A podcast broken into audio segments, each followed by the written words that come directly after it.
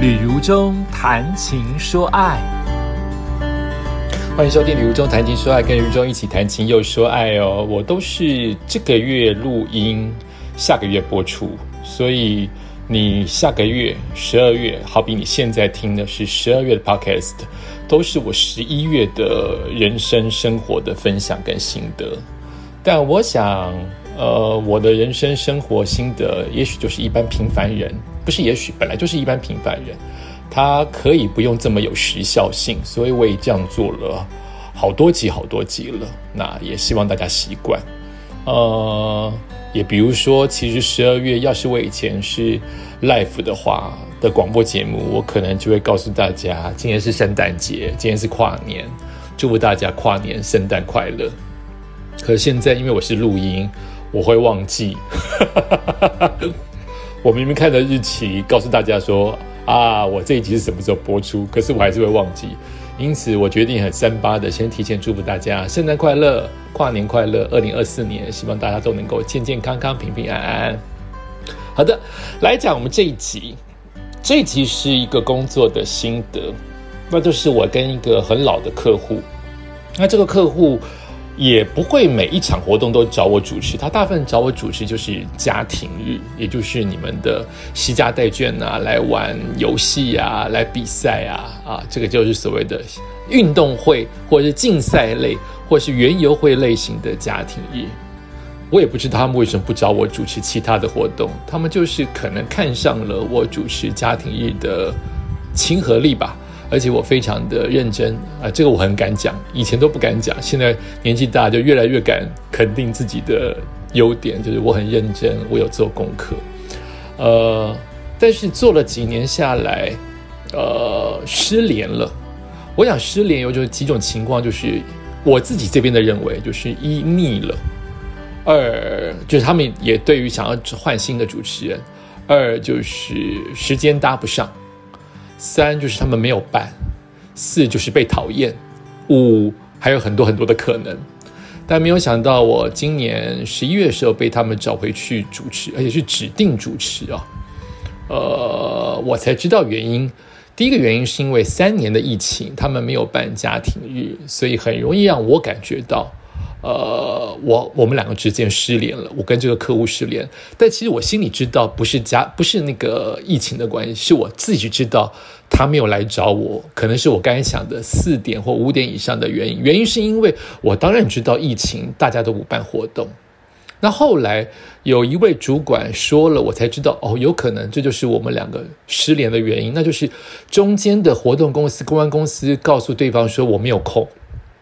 啊，这有几种原因，就是一我真的没有空，二就是他们有自己的主持人要栽培要找，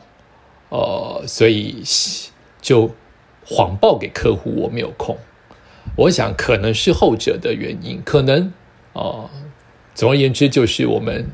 呃隔了四年，不止三年的疫情，还隔了一年的没有找我，然后我们就是再度接上线。呃，我是非常非常的开心哦，因为，呃，有工作做是我一件非常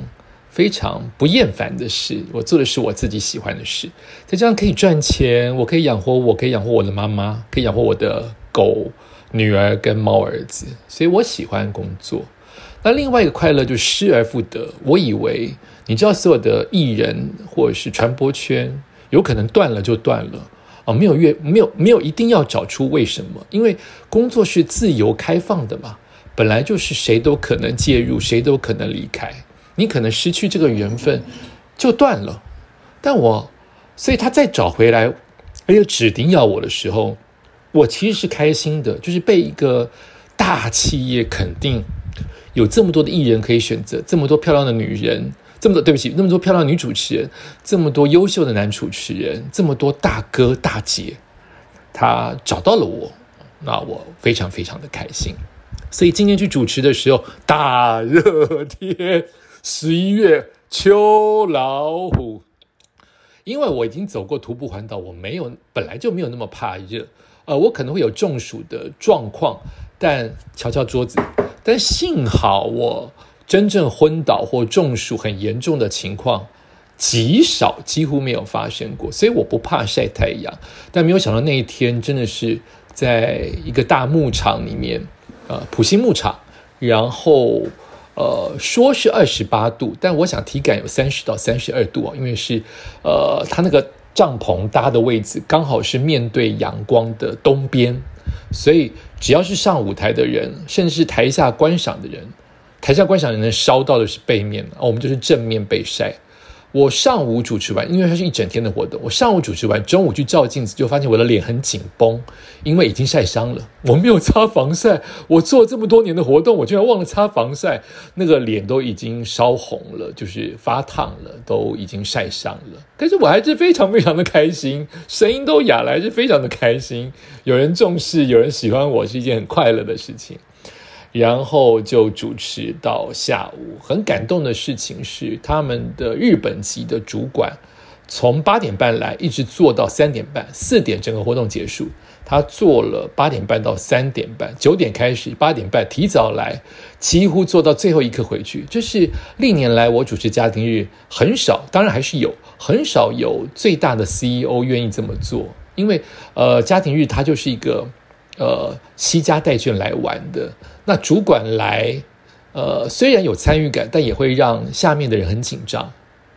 可是主管也希望看一看每一场活动是不是有照顾到员工，所以这就是他们之间的衡量。那我很开心看到这个日本人，我还找他去聊天呢，用用我谨谨慎的英文跟他聊，我跟他聊我去参加东京马拉松，我也跟他聊我去。去东京已经五十次了，他都吓一跳。怎么有一个人这么喜欢去东京？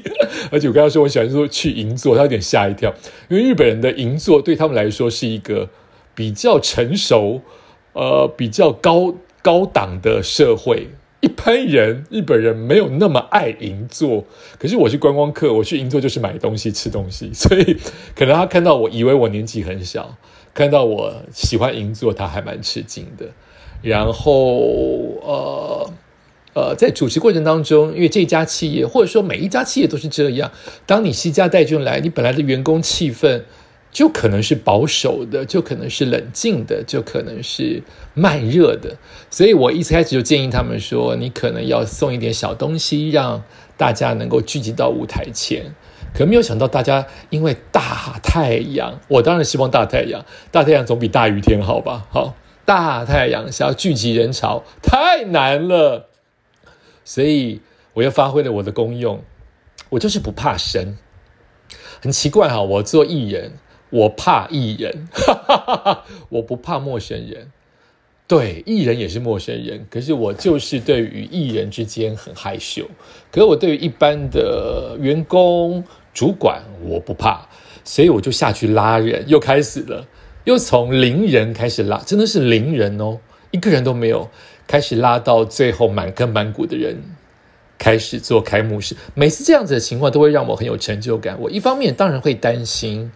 人数不足，无法做开幕式。可是当我每一次声嘶力竭到最后一刻，就是不要放弃，不要认为拉了五分钟就会有人气，你就是要拉十五分钟，你就是要拉十分钟。你就是撑下去，哎，慢慢人过来了，开始有七成的人，你就开始觉得心里稳了。哇，来到十成的人，你真的声音会爆掉，因为你太高兴。所以我常常会忘记要声音使用，要有节奏，要有它的进度，因为后面还有很多很久的时间，我不能一开始就用破。可是我每次把看到那种从零人拉到一百人，拉两百人进来参与活动时，我的声音都会破掉。拉人很难，可是拉到又很快乐，就容易让声音破掉。然后就主持了，我主持，我从当天三点半醒来，到呃八点开始工作，九点正式开始，四点离开。你看我做我我那一天的工作是多少时间啊？就是精力旺盛，很开心。我当然年纪也大了，我当然有我身为一个人一个生物的疲倦。可是因为，呃，有人欣赏你，可是因为好久不见，这些人有大部分的人，我名字也许叫不出来，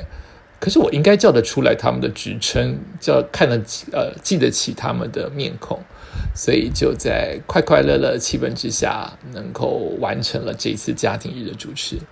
我当然还是有自己小小的感慨，这个感慨跟工作无关，又是跟徒步环岛有关。